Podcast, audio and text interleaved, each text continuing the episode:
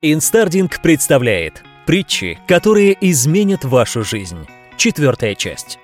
Большая мечта. Жил на свете молодой человек, и была у него мечта – иметь высокооплачиваемую работу, жениться на красавице и прославиться на весь мир. Однажды, морозной зимой, человек спешил на собеседование в известную фирму. Вдруг прямо перед ним упал пожилой мужчина. Человек посмотрел на упавшего, в голове возникла мысль, что тот, скорее всего, пьян и не подал руки. Это помогло не опоздать на запланированную встречу, но собеседование прошло неудачно. Человека не взяли на желанную должность. Как-то человек прогуливался летним вечером по городу. Заметив труппу уличных артистов, он остановился, чтобы насладиться зрелищем. После окончания действа раздались аплодисменты, и люди стали расходиться. Молодой человек тоже повернул было назад, но кто-то несмело притронулся к его плечу. Это была главная героиня пьесы, старушка-клоунесса. Она стала расспрашивать его о том, понравился ли ему спектакль, доволен ли он актерами. Но человек не захотел вести беседу и, брезгливо отвернувшись, пошел домой. Однажды дождливым вечером человек спешил домой со дня рождения друга. Он очень устал, и в его голове проносились мысли о душистой ванне и уютной теплой постели. Вдруг он услышал чье-то приглушенное рыдание. Это плакала женщина. Она сидела на скамье возле дома человека, без зонта, одна. Заметив нашего героя, она обратилась к нему за помощью. У нее случилось несчастье в семье, и ей нужен был лишь душевный собеседник. Молодой человек задумался. Перед его взором предстали ванная и постель, и он поспешил в подъезд. Этот человек прожил несчастливую жизнь и умер. Попав на небеса, человек встретил своего ангела-хранителя. «Ты знаешь, я прожил совсем несчастную и никчемную жизнь. У меня было три мечты, но ничего не сбылось. Жаль, друг мой», — ответил ангел-хранитель. «Я сделал все, чтобы все твои мечты воплотились в жизнь. Но для этого от тебя нужны были всего лишь твоя рука, твои глаза и твое сердце. Помнишь упавшего человека на скользкой зимней дороге? Я сейчас покажу тебе эту картину. Тот человек был генеральным директором той фирмы, в которую ты так хотел попасть. Тебя ждала головокружительная карьера. Все, что от тебя требовалось – твоя рука. Помнишь старую клоунессу, которая после уличного представления пристала к тебе с вопросами? Это была юная красавица-актриса, которая влюбилась в тебя с первого взгляда. Вас ждало счастливое будущее, дети, неугасающая любовь. Все, что от тебя требовалось – твои глаза. Помнишь плачущую женщину возле твоего подъезда?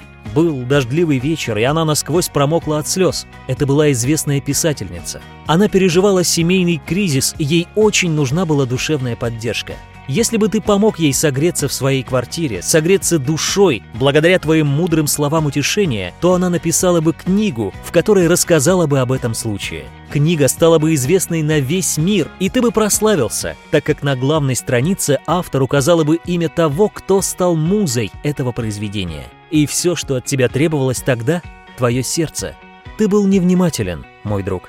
Человек вздохнул и пошел по лунной дорожке в звездную даль. Мораль.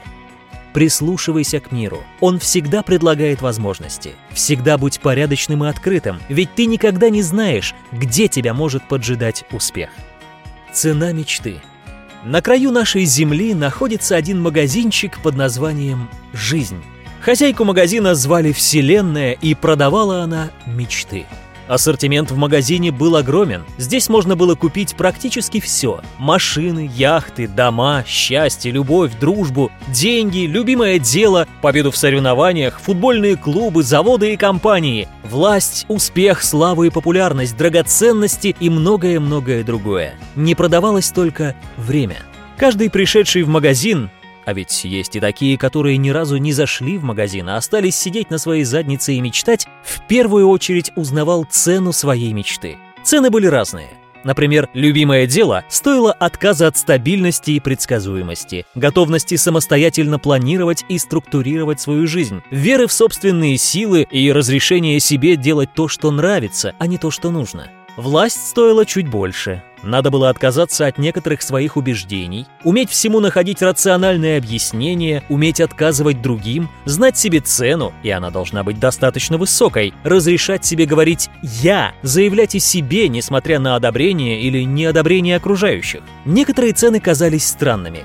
Например, замужество можно было получить практически даром, а вот счастливая жизнь стоила очень дорого. Персональная ответственность за собственное счастье, умение получать удовольствие от жизни в любых ситуациях, знание своих желаний, постоянный личностный рост и развитие, забота о своем здоровье, отказ от стремления соответствовать окружающим, умение ценить то, что есть, осознание собственной ценности и значимости, риск потерять некоторых друзей и знакомых, отказ от вредных привычек и краткосрочных удовольствий. Не каждый пришедший в магазин был готов сразу купить свою мечту. Некоторые, увидев цену, сразу разворачивались и уходили. Другие долго стояли в задумчивости, пересчитывая наличность и размышляя, где бы достать еще средств. Большинство из тех, кто впервые посетили магазин, начинали жаловаться на слишком высокие цены и просили у хозяйки скидку или спрашивали, когда будет распродажа. Но скидок и распродаж в магазине никогда не было. На некоторые товары цены из года в год даже повышались, например, на мировые спортивные рекорды. А были люди, которые доставали из кармана свои сбережения и получали заветную мечту. На счастливчиков завистливо смотрели другие покупатели, перешептываясь между собой о том, что, наверное, хозяйка магазина их знакомая, и желание досталось им просто так, без всякого труда. Хозяйки магазина часто предлагали снизить цены, чтобы увеличить количество покупателей, но она всегда отказывалась, говоря, что это приведет к потере качества всех товаров. Когда у хозяйки спрашивали, не боится ли она разориться, то она качала головой и отвечала, что во все времена будут находиться люди, которые готовы рисковать, брать на себя полную ответственность, отказываться от привычной и предсказуемой жизни, способные поверить в себя, имеющие силы и средства для того, чтобы оплатить свои мечты. Мораль. Если твои мечты до сих пор не осуществились, значит, они еще не полностью оплачены.